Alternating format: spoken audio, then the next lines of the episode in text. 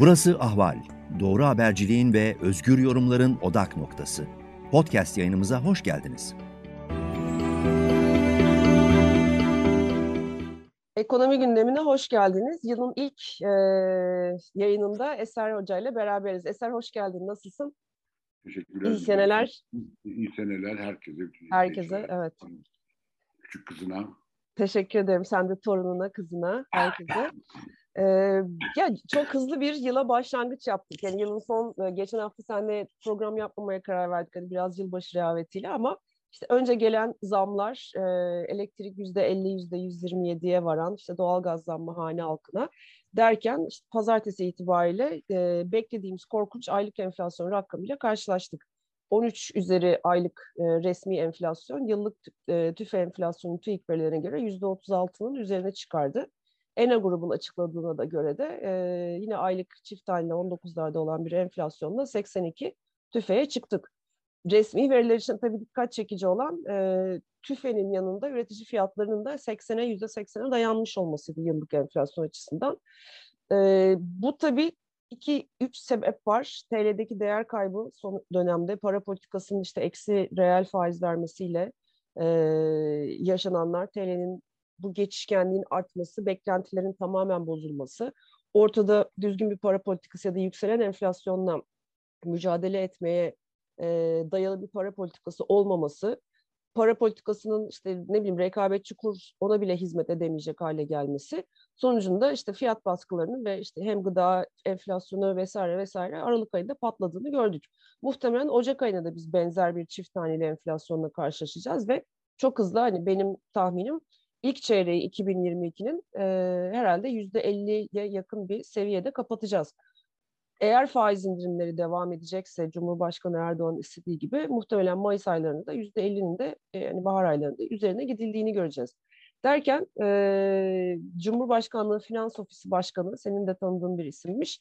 E, negatif enflasyon olacağını açıkladı Ocak ayı için ve e, hani bu yaptığı açıklamaların içinde bütün bu modelin ne kadar doğru olduğunu çok yakında işte cari fazla vererek fiyat istikrarını da sağlayacağımızı vesaire vesaire açıklamalar yaptı.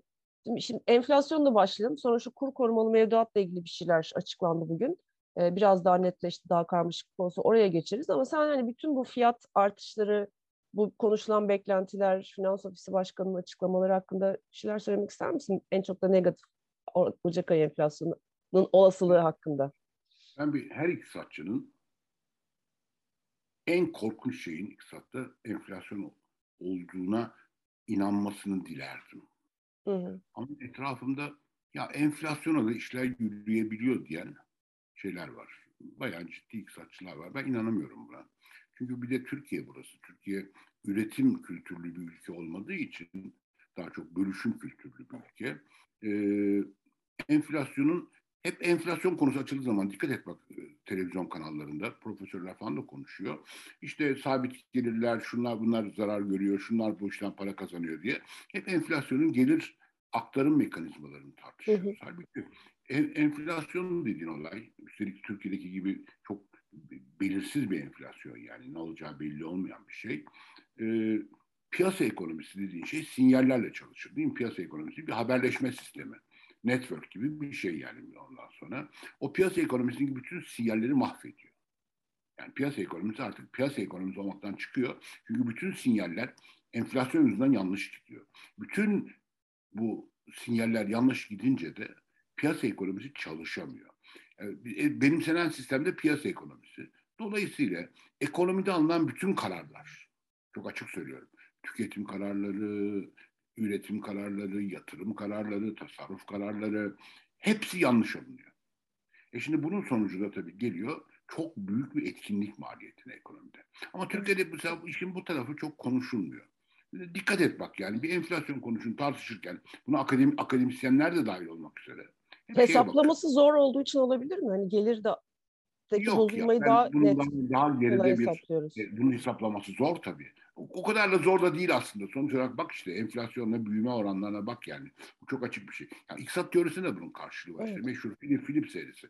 Diyor ki yani sen bir istihdam kazandırabilir sana diyor Philip serisi. Ee, şey e, enflasyon bir istihdam kazancı üretebilir. Ama sadece çok kısa vadede diyor. Evet. orta vadede bile orta vadede bile Filip verisi dikleşir. Yani Tabii çok şey basit. Yani, vertikal hale gelir. Bu kadar. Yani, yani bu iktisada giriş kitabının e, başı yani. Anlatabiliyor muyum? Hep oradayız zaten. 101'de kalıyoruz. Ötesine geçemiyoruz. Hani 101'de bunu söylüyorlar. Yani evet. bu, şey, bu kanıtlanmış bir şey yani. Ama bizde hala enflasyonla uzun vadede de istihdam yani bir anlamda gelir e, üretilebileceğini düşünen şeyler var. İktisatçılar var. Bunu anlamak benim için çok zor. Bu bir. Yani ikincisi şimdi bir devletin iki temel özelliği var. iki temel vasfı vardır. Bir tanesi meşru güç kullanımı, ikincisi para basma. Şimdi Avrupa Birliği'nde bu para basma bitti diyorlar ama Avrupa Birliği bir büyük devlet oldu. O Frankfurt'ta Merkez Bankası var. Avrupa Birliği'ne bir devlet diye bakmak lazım. Yani Fransa, Almanya. O açıdan evet. evet. Onlar İspanya, Portekiz, evet. şey para basamıyorlar. Ama Avrupa Birliği bir devlet oldu artık. Yani bütün kurumlarıyla, parlamentosuyla, hükümetiyle, yargısıyla bir devlet oldu. O devletin bir merkez bankası var Frankfurt'ta. Ama biz Avrupa Birliği dışında olduğumuz için Türkiye hala bir ben bu, bu şey devlet açısından bakıyorum. Bir yasal meşru güç kullanma tekeli olacak devletin.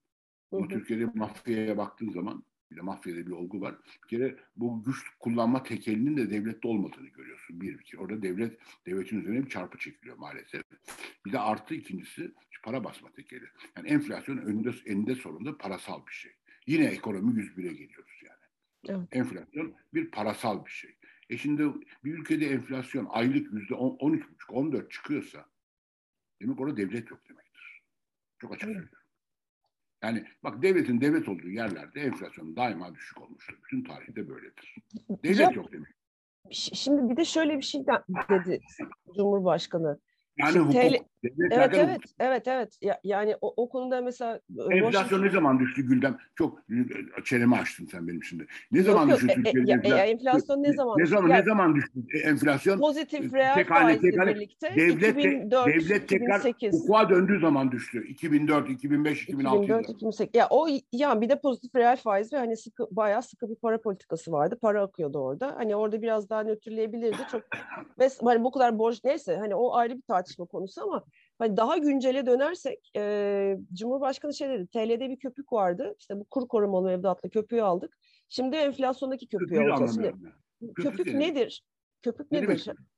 Hele enflasyonda köpük nedir? Ben de ya anlıyorum dediğini ama gerçekçi bulmuyorum. Gerçek bulmuyorum. Çünkü e, maliyet artışı köpük müdür? Gıda fiyatları enflasyonu köpük müdür? Kira fiyatlarının artışı köpük müdür? Ne bileyim e, hizmet giderlerinin artışı köpük müdür? İnsan, insanların dövize dönmesi köpük müdür? Köpük Çıkar. müdür? Yani Türkiye'deki banka mevduatlarında insanlar dolar tutuyorlarsa köpük bu mu yani? Ne demek? Yani hani bu, bunun neden tutulduğunu, nasıl bir faiz politikası izlendiğini, nasıl bir ekonomi politikasının izlendiğini tartışmadan ya zaten hani biliyorsun suç işte BDDK'nın soruşturma açtığı ekonomistler olarak hani manipülasyon yaptılar. Hedef gösterdiler kur oraya buraya gidecek. E, köpük orada oluştu. Biz de bu köpüğü aldık. Onu normalleştirdik. Şimdi hani TL'nin ekstra değer kaybının yarattığı e, enflasyonist baskıyı da kontrol edeceğiz. Çünkü TL'yi nötrleştirdik. Bu geriye dönecek gibi bir şey demeye çalışıyor Cumhurbaşkanı ama hani enflasyonda köpük olabilir mi? Hani artan maliyetler gerçek değil midir? Bir adam gidip stok stoklarını 18 liralık TL ile aldıysa, 16 liralık TL ile aldıysa bunu fiyatlarına yansıtmadan durabilir mi? Nasıl var olur bir üretici? Yani e, köpük olamaz hani bana göre. Ekonomide karşılığı yok yani. Köpük kelimesinin ekonomide, ciddi ekonomide karşılığı yok. Ha, ekonomik midir, finansal bir kavram mıdır köpük? Hani borsal endeksler Aha. çok yükselir. Finansal bir kavram olabilir, faizler aşırı düşer, aşırı yükselir. Hani o olabilir bir takım şey. Ama ekonomide var mıdır karşılığı köpüğün gerçekten? Yok, yok, yok değil mi? Yok, yok. hayır. Tamam, bunu netleştirmek iyi oldu. Yok, yok böyle bir şey. Yani senin söylediğin gibi piyas, finans piyasalarında, konut piyasalarında çok kısa kısa vadeli o da yani belki işte konut piyasalarında, finansal, finansal piyasalarda falan olabilecek bir şey. Onda köpük mü denir, balon mu denir? Hani köpük yani başka evet bir şey. Evet. yani köpek ne demek? Bir, elini yıkıyorsun, sabun var elinde. Biraz büyük gözüküyor. Üf yapıyor, üflüyorsun, gidiyor. Gidiyor. Tekrar eski haline geliyor. Böyle bir şey mi yani bu? Ya evet, enflasyon böyle bir, böyle bir şey olabilir. Böyle mi? bir şey mi yani ya? Ya da TL'deki değer kaybı hani köpüktü işte kur korumalı mevduat geldi. Ya enflasyon 36'ya çıkmış faiz 14'te. negatif neredeyse yüzde yirmiye yakın negatif reel faiz var. Nasıl döviz talebi olmayacak ki böyle bir ortamda? Ee, mesela şey en basiti. Timothy eş bir şey yazdı. Çok şey oldu. Twitter'da moda oldu. Ama yani ondan ondan bir gün önce ben yazmıştım onu. Ne, ne ya, dedi Timothy? Yani ben kendi yazdım. Ben benden bir gün sonra yazdı yani. Benden kopya çekmedi tabii de yani e, ondan sonra. E, Aklın yolu bir diyelim. hayır yani vallahi vah vah dedim yani. Keynes bunu düşünmemiş. John Robinson düşünmemiş, Kaldor düşünmemiş, Marshall düşünmemiş, kimse düşünmemiş bunu vallahi yani 20. asrın bütün büyük iktisatçıları bunları düşünmemişler. Bizim e, finans ofisiyle e, Erdoğan, büyük iktisatçı Erdoğan e, bunu yani Keynes'e rağmen, herkese rağmen, Marshall'e rağmen, Friedman'a rağmen e, böyle bir şey bulmuş yani. Ne diyeceksin ki yapacak bir şey yok. E, helal olsun yani. Evet, evet. Helal olsun. Aynı şeyi şey ya, bütün yazmış e, Timothy işte. Bütün bunların düşünmediği bir şey buldular. Tebrik ediyorum diye. Ve işin gırgırı bizim şimdi biraz da magazin yapalım. Timothy bunu, yaz, bunu yazınca bizim biliyor musun o bizim gerizekalıların şeyini?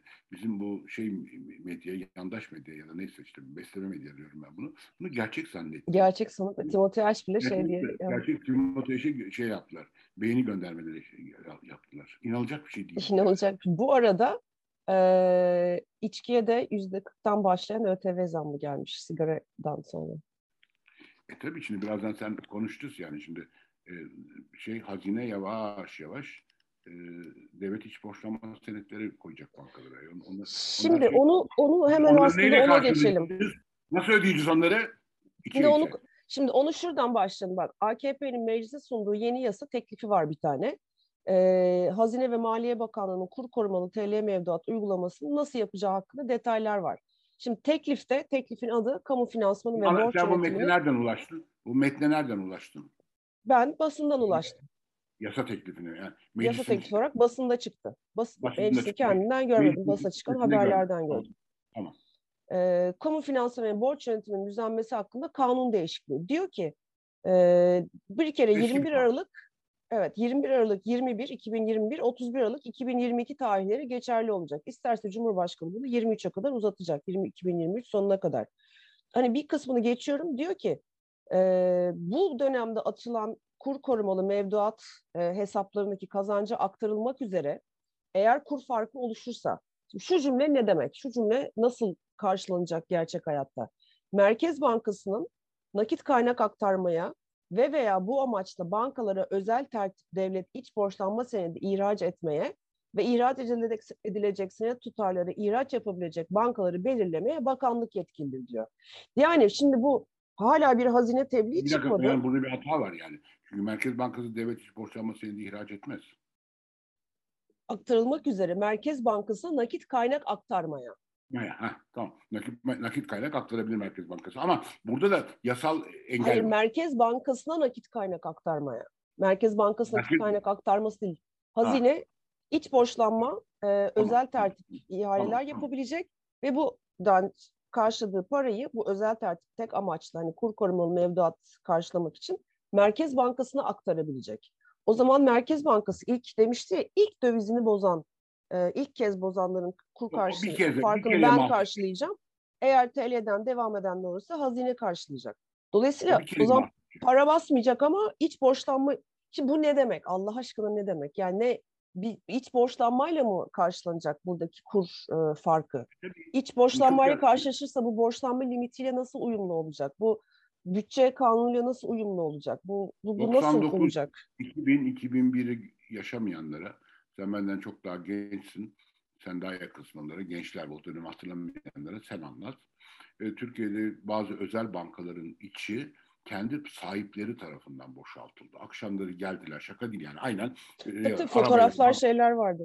Açık arabayla geldiler bankaların önüne ve çuvallarla bankadan para götürdüler. Şimdi şu, şöyle bir şey yani tabii ki bunu hiçbir iktisatçı bunun komik olduğunu bilir ama e, bu kendi bakkalını ya da kendi dükkanını soymak gibi bir şey değildir. Çünkü kendi dükkanındaki para senin parandır sonuç olarak. Soyarsın ve biter şey gidersin. Neyse önemli değil. Kimse sana nasıl bu kendi bakkalındaki kasandaki parayı niye aldın gittin diye soramaz. Ya ama şirket kendi şirketini para, sorsan hesap sorulur ama. Kendi şirketinde yani. soyamazsın özel olur mu? Evet. Onun iktidarı var. Şu şey bakkal diyorum çünkü bakkal bakkal. Bakkal evet. Bakkalı soyabilirsin. E, pa, pa, sahibiysen. Sahibiysen kasadaki parayı alır gidersin. Kimse sana bir şey diyemez. Ama bankadaki parayı götüremezsin. Çünkü o bankadaki para senin paran değil. O vatandaşın parası. Kanunlarla oraya gelmiş. Kanunlarla onu yönetmek zorundasın. Bunu yaptılar. E tabi o zaman muazzam bu, bu bankalar muazzam bir siyas, siyasal ve mali krize neden oluyordu. Bunun üzerine hazine bu bankaların içine 65 milyar dolar dolayında şey koydu. Devlet iç borçlanma senedi koydu. İşte bu ne demekti bu? Birileri aldılar paraları götürdüler. Ve o paraları, o devlet iç borçlanma senedi denen şey iç borçlanma. Yani e, sonuç olarak e, hazine oraya e, borç senetleri koydu. Onları da biz ödedik.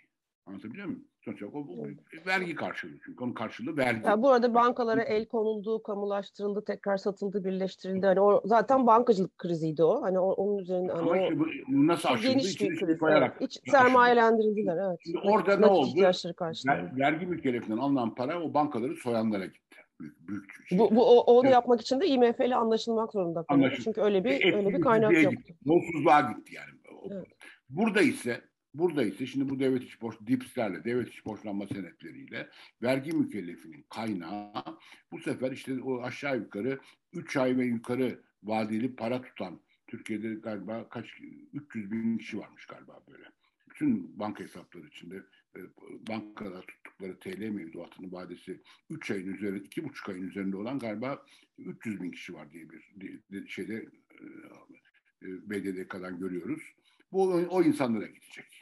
Bu da daha farklı bir soygun yöntemi. Fakat bunun anayasaya aykırı olduğu çok açıktır. Bunun çünkü hiçbir kamu yararı yanı yoktur. Yani şu işlemin. Vergi mükellefinin gayreti bir kamu yararı üzerine kurulabilir ancak. Bir yani ha, siyaseten karşı Evet, olabilir. sen bunu yazılarında çeşitli mecradaki yazılarında Yani söyledin. bak, belirttin siyaseten karşı olabilirsin. Ordunu üçe büyütür, üç, üçe katlarsın ordu harcamalarını, milli savunma harcamalarını. Şimdi sen buna siyasi olarak karşısın ama bütçeye koyup da parlamentodan geçirirsen hukuken bir sakınca yoktur. Yok tabii. Hani, Siyaseten karşı çıkarsın. Ama bu öyle değil. Bu siyaseten karşı çıkılacak bir şey değil. Bu hukuken karşı çıkılması gereken bir şey. Çünkü burada herhangi bir bütçe, bütçeyle meclisten geçen bir şekilde ve yapılabilecek bir şey değil bu. Bu bir anayasanın bir maddesinin, 73. maddesinin açık ihlali. Bir de ka- kamu mali yönetim ve kontrol kanunu var. Onun 13. maddesine açık olarak aykırı. Kamu mali yönetimi temel kanununa ve kontrol kanununa evet. açık aykırı bunlar. Dolayısıyla e, yani buna artık siyaseten değil, hukuken karşı çıkmak lazım. Ama Tabii bunu kimin kimin üstleneceği muhalefetin, Ni- bu, bu muhalefetin- okuduğun şeyin e, meclise gelecek, meclisten bir kanun olarak çıkacak. Bunu e, Anayasa Mahkemesi'ne götürmeme eğiliminde olduklarına dair de dedikodusal şeyler geliyor kulağıma. Bilmiyorum ne kadar doğru ne kadar yanlış. Onun için Ya işte- bence öyle bir seçenek yok. Eğer hani hakikaten iktidar seçim olacak, iktidarı alacaklarına inanıyor ise muhalefet, böyle bir yıkıntıyla karşılaşmamak için bunu bugünden kesmeleri gerekiyor. Ama Anayasa Mahkemesi iptal ederse ki bence iptal etmesi şarttır. Önüne giderse böyle bir şey. Ama biliyorsun Türkiye'de Anayasa Mahkemesi resmen harekete geçemiyor. Mutlaka bir başvuru olması gerekiyor Anayasa Mahkemesi'ne. Tabii tabii. Anayasa Mahkemesi durup dururken bu kanun anayasaya aykırı diye ortaya çıkamaz. Bir başvuru olması gerekiyor. Bir de Ama- de hani E, şeyle başvuru ama ama burada başka yöntemlerle yapılabilir. Bir bir yargıç bile başvurabilir. Ya ben bir ben bir giderim bir vatandaş olarak bir mahkemede dava açarım. Bu benim paramı alıyor bunlar diye. Bir herhangi bir mahkemede e, ondan sonra e, hakim şeye sorabilir Anayasa Mahkemesi'ne. Böyle bir şey şey geldi, bir, bir dilekçe geldi. Bu anayasa uygun mu değil mi diye böyle bir yöntem var biliyorsunuz bizim hukuk sistemimizde. Hı hı. Yani e, defi mi bir defi yöntemi deniyor galiba. Yani Ben bilmiyorum. Bir, bir yargıç yani ben dava açarım. Bu anayasaya aykırı. Bunu iptal edin diye. Bir, ana, bir mahkemeye, herhangi bir mahkemeye. O herhangi Ya bir, bir- mahkeme bir taraftan da şey var. Soruyor. Ya bir, bir, adamın teki, bir, bir delinin teki bana böyle bir şey gönderdi. Bu ne diyor bu? Ne demek istiyor? Buna bir yorum yapar mısınız? Bir Anayasa Mahkemesi'ne gönderebilir. Bir yargıç. Akıllı, hı. vicdanlı bir yargıç. Ve o onun üzerine Anayasa Mahkemesi şeyler muhalefet partileri başvurmuşlar bile. ben bilmiyorum hani hukukçuların bu konuda açıklama yap hani televizyonlara çıkıyorlar bunu bu tartışmaları lazım. Ama bir taraftan da bugün Bakan Nebati açıklıyor 91,5 milyar dolar milyar dolar demedim TL e, kur korumalı mevduata geçmiş Şimdi bu insanlar bir, bir şey de vaat edilerek, yani devlete de güvenerek böyle bir adım atıyorlar. Şimdi hani anayasaya aykırılık, bu insanların ne olacakları, ne bitecekleri sonuçta bunun tercih edip de bu korumadan faydalanmak isteyenin de suçu yok. Devlet böyle bir seçenek sunuyor sonuçta onlara. Ee, o da hani dolara geçmeyerek TL'de kalarak dolar riskini ya da TL'nin değer kaybetme yüksek enflasyon riskini bir şekilde bu şekilde alıyor. Hani hepsinin ne kadarını alıyor onları zaten tartışıyoruz. Hani enflasyona karşı ne kadar koruyor? Enflasyon yüzde 50'ye 60'a giderken TL'de bu şekilde bir şekilde baskı altında tutulurken nasıl hani enflasyona karşı koruyacak gibi. Yeni bir enstrüman daha geliyor biliyorsun. Ee, enflasyona karşı korumalı mevduat diye bir şey geliyor. Mevduat ge- gelemez ya. Enflasyona karşı mevduat demek faizi arttırmak demek. Enflasyona karşı korumalı tahviller var. Hani en fazla o yapılabilir. Evet böyle bir şey yapacaklar. Öyle bir şey yani, yapacak. Yine, faiz arttırmadan yapacaklar yine. Evet. Faiz arttırmadan bile onu onu onu bırak tabii, onu devre dışı. İşte bugün faiz dedi ya bakan ortodoks değil heterodoks yöntemlere geçtik diye. Yani heterodokstan ne kastettiği ortodoks zaten hani uzun zamandır neyse hani bütün bunları artık tartışacak. Ee... Nebati Ortodoks'tan belki bizim İstanbul'daki Rum papazları anlıyor. yani heterodoks heterodokstan dediğini ben hani finansal e, enstrüman uydurma kapasitesi olarak çeşitlendirmek olarak anlıyorum. Yoksa hani heterodoks bir sürü iktisat okulları var biliyorsun. Hani onların hangisine geçmiş, hangi yaklaşımı değiştirecekmiş modellerini falan. Hani bunları yani olmadığına eminim. O yüzden tartışmaya gerek görmüyorum. Son yaklaşık 7 dakikamız. Senin konuşmak istediğin bir konu daha olduğunu biliyorum. İstersen o iki tarafa geçelim. Tamam, iki tane, iki tane konu. Bir, bir tanesi e, Gülden, bu çok can sıkıcı bir şey. 31 e, Aralık 2021'de tekrar varlık barışı denen şey e, Hazine kadar uzatıldı. Bunun Türkçesi şudur. Ey vatandaş, sen yurt dışındaki hesaplarında kara para tutuyorsan, yani bir şekilde mesela e, ya da yastık altında tutuyorsan, bir şekilde sen o parayı at arabanın arkasına, getir Türkiye'ye. E, bu uyuşturucu parası da olabilir, işte başka bir şey de olabilir, her şey olabilir yani. Artık söylemiyorum. Eskiden kadın ticareti falan gibi laflar, komik laflar vardı. Ama esas şu anda uyuşturucu ticaretinden. Kara para özü şu anda uyuşturucudan geliyor. Ee, biz bunu alıyoruz, aklıyoruz ve bankamıza helal para olarak koyuyoruz. Ya bir devlet böyle bir şey nasıl yapıyor? Yani sekizinci defa uzatıldı. Sekizinci defa. Çok da büyük katılım olmuyor sanıyorum. Hani herkes kayıt dışı kalmayı aslında tercih ediyor kayıt dışı işlem yapanlar. Hani böyle ha, bir, bir de kay- o boyutu var. Abi ona da geleceğim. İkinci konuda evet. onunla ilgili şey. Ama bir devlet ondan sonra bu devletin başındaki adam Cumhurbaşkanı nas diyor. Faize karşı çıkıyor.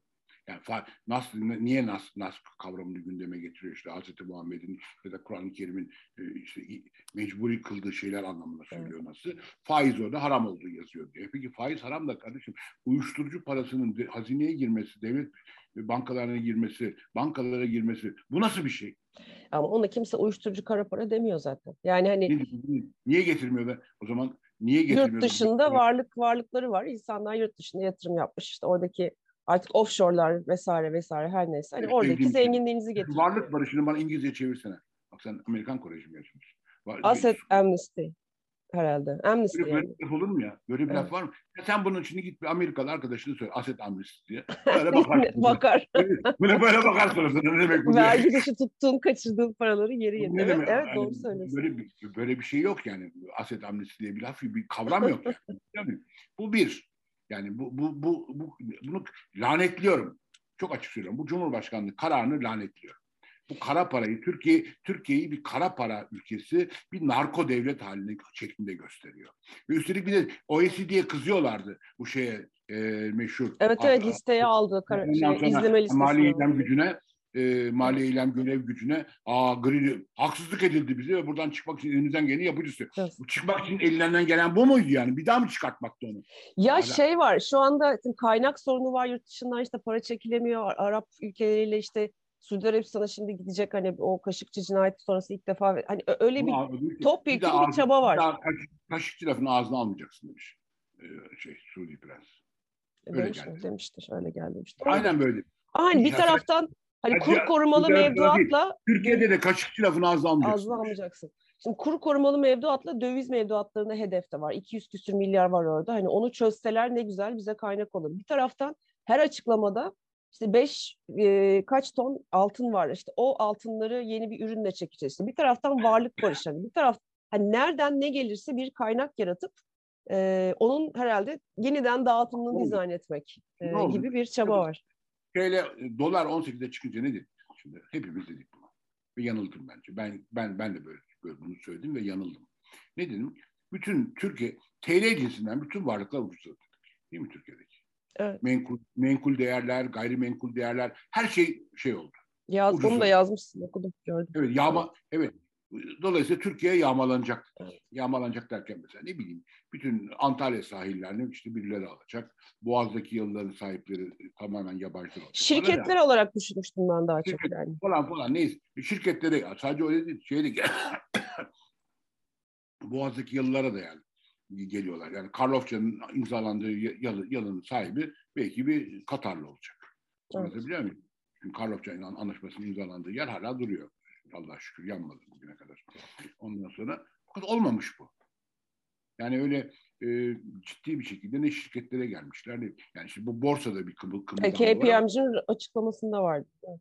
Evet. Yani borsa e, şey ne derler? Yüzde 25 bir artış var. En, enflasyonun altında borsanın 2021'de yükseliş. 2021 enflasyonu çok altında. Dolayısıyla olmamış. Niye olmamış? Demek yabancılar Türkiye'nin artık kelepir, ma- kelepir malını da istemiyorlar. Güvenmiyorlar çünkü. Mi? Yani-. Kelep, yani batan geminin malları bunu bile istemiyor. Batan geminin mallarını. Çünkü ya o, o sırada ben de batar mıyım acaba onunla beraber demek istiyor. Ya da o batan geminin mallarına da birisi sonra el koyar mı demek istiyor. Tabii tabii. Aynen öyle. Aynen muyum? Yani hukuk az önce senin dediğin hani enflasyon ne zaman düşmüş hani evet faiz politikası pozitif ama bir taraftan da hukuk tarafında daha adımların atıldığı işte Avrupa Tabii. Birliği hayalinin projesinin olduğu o Bütün beklentinin olduğu ben bir dönem. özünün bu olduğunu düşünüyorum. Şimdi de hani hukuk ana eksenlerden bir tanesi sorunlu olan dolayısıyla gelip de buraya şey yatırım yapmıyor işte. Yani şirketinde bütün- yarın bir gün kurallar mı değişir, uygulamalar mı değişir bilmiyor. E, Bütün, ya bütün limanları aldılar diyelim. E, yarın da bir karar çıkar. Ya kusura bakmayın ama size tamam el koymuyoruz ama mesela bunun enflasyon oranı ya da dolardaki artış bölü bir bölü üçünü geri alıyoruz sizden diye bir kanun çıkartabilirler. Evet. Ne yapacaksın? Evet. Ne yapacaksın? Evet. Evet. Şey yok. Eser ben de- son konu neydi? Vaktimiz Tamam. çok daraldı. İki, işte iki tane bu, bu yağma olayı, yağma olayı. Yağma Bir de olayıyla. o- Kara- okey. Kara para meselesini şey yaptım. evet. Ondan sonra e, yani bunlar ge- gerçekten çok can sıkıcı bir şey. Evet. Çok can sıkıcı bir şey. Evet. Ya işte bu bundan sonra şey iyi görmesi gerekiyor Türkiye'nin doğrudan yatırım, kaliteli doğrudan yatırım çekmesi için. Burada eee, seçim sonrası dönemde bu anlayış mı hakim olarak devam edecek yoksa gerçekten iyi kötü biraz daha hukuk düzeninin geri döndüğü, en azından önünü görülebildiği bir mahkemeye gidip hakkını aradığında hakkının karşılığını alabileceğini düşündüğüm bir düzenle mi geçilecek? Hani onu herhalde herkes seçimden ötesine görmek için bekleyecek burada. Yani sende yoktur bir milyon dolar herhalde ama mesela kolejli kız arkadaşlarında vardır bir milyon dolar parası olan bir sürü kız. Sor onlara mesela. Ya İdlib'de de İdlib'i biliyorsun işte. İdlib'de ev kira ev fiyatları acayip düşmüş. Gidip gidip alsanız da İdlib'de bir ev. Alırlar mı almazlar mı? Almazlar tabii ki. Mali'de alırlar mı? Sudan'da alırlar mı? Almazlar. Venezue- Almazlar. Venezuela'da alırlar mı? Almazlar evet. Ya bu bu tabii Türkiye bunlar gibi değil yani her şey. Ama yine de yavaş yavaş bu kategorilere yaklaşıyor. Evet bakış o bak ya evet dramatik bir şey örnek verdin. Evet. Evet, evet. Yani İdlib şey bir örnek olarak verdim. Öğretim üyeliğinden gelen bir mesleki deformasyonla yani çarpıcı olsun diye. Ama yavaş yavaş oraya doğru yaklaşıyorsun. Evet. Sorun bu. Bak. Aynen öyle. Maalesef. maalesef. Eser çok teşekkür ederim bu haftaki Ben- ben katkıların teşekkür- için. Güya bugün, gü- güya bugün eğitim konuşacağız. Eğitim inşallah bir gün konuşacağız. Tamam. Onun da zamanı gelir ama Türkiye işte izin vermiyor böyle abidik gubidik Ya bir ben sürü şey yazı çıkıyor. konuş- Ya Türkiye'de biz kaç ay, aylardır Anayasa Mahkemesi ve ahim kararları uygulansın mı uygulanmasın mı bunu konuşuyoruz. Yani ne utanç verici. bir şey. Öyle bir taraftan da bugün Cumhurbaşkanı e, MHP lideri Bahçeli'nin evine ziyarete gitmiş. Bakalım hani genelde bu ziyaretlerden çok kritik dönemeçler çıkıyor. E, hemen o gün açıklanmıyor ne olduğu. E, ama arkasından dönüyoruz, bakıyoruz ki birkaç ay sonra aa demek ki bu karar o gün alındı diye. E, bakalım bugün de o önemli günlerden bir tanesi olacak mı? Tabii hemen herkesin aklına senin de az önce konuştuğumuzda senin de söylediğin gibi erken seçim kararı olabilir mi geliyor? Bu, bu, bakacağız. Meselesiler ya biraz önce konuştuğumuz. Hı hı. Daha bir buçuk sene var seçimlere. Bir şekilde bir buçuk sene yakın. Evet. Yani 17 ay var en azından. En azından 17 ay var. 17 ay içinde bu DIPS meselesi devletin başına çok büyük enflasyon maliyetleri çıkartabilir. Evet. Dolayısıyla hiç oralara gelmeden de yani üç haneli bir enflasyona doğru koşmaya başlayabilir. Türkiye evet. Oralara gelmeden şey yapabilirler. Bakalım yani bir, bir şey çıkacak bu böyle hakikaten bu böyle toplantılar ev, ev ziyaretleri falan çok ilginç şeyler çıkarıyor üretiyor. Gördük bunu son özellikle başkanlık sistemi dönemi içinde. Bakalım nereye varacak. Eser geçti evet. süremizi sonra ben yollayamıyorum. Bir bir de şey dedi Bahçeli 2022 çok önemli olaylara gebe dedi. Dedi evet. Böyle bir laf etti. Dedi evet. İlginç bir adam. Ay, onu biliyoruz. 2022 çok acayip olaylara gebe. Onu biliyoruz zaten. De hani ne olduğunu kestirmek tabii o, o onların evet, kafasında. Evet. evet. evet. Çok, çok teşekkür ederim ben de. Dinleyen herkese çok sevgiler, iyi haftalar, iyi hafta sonları. Ne, ne zaman dinliyorsanız haftaya yeniden görüşmek üzere.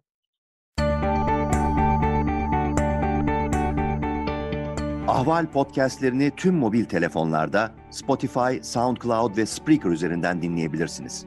Apple iPhone kullanıcıları bize iTunes üzerinden de ulaşabilir. Türkiye'nin ve hayatın cıvıl cıvıl sesleri Ahval Podcast dizisinde. Kulağınız bizde olsun.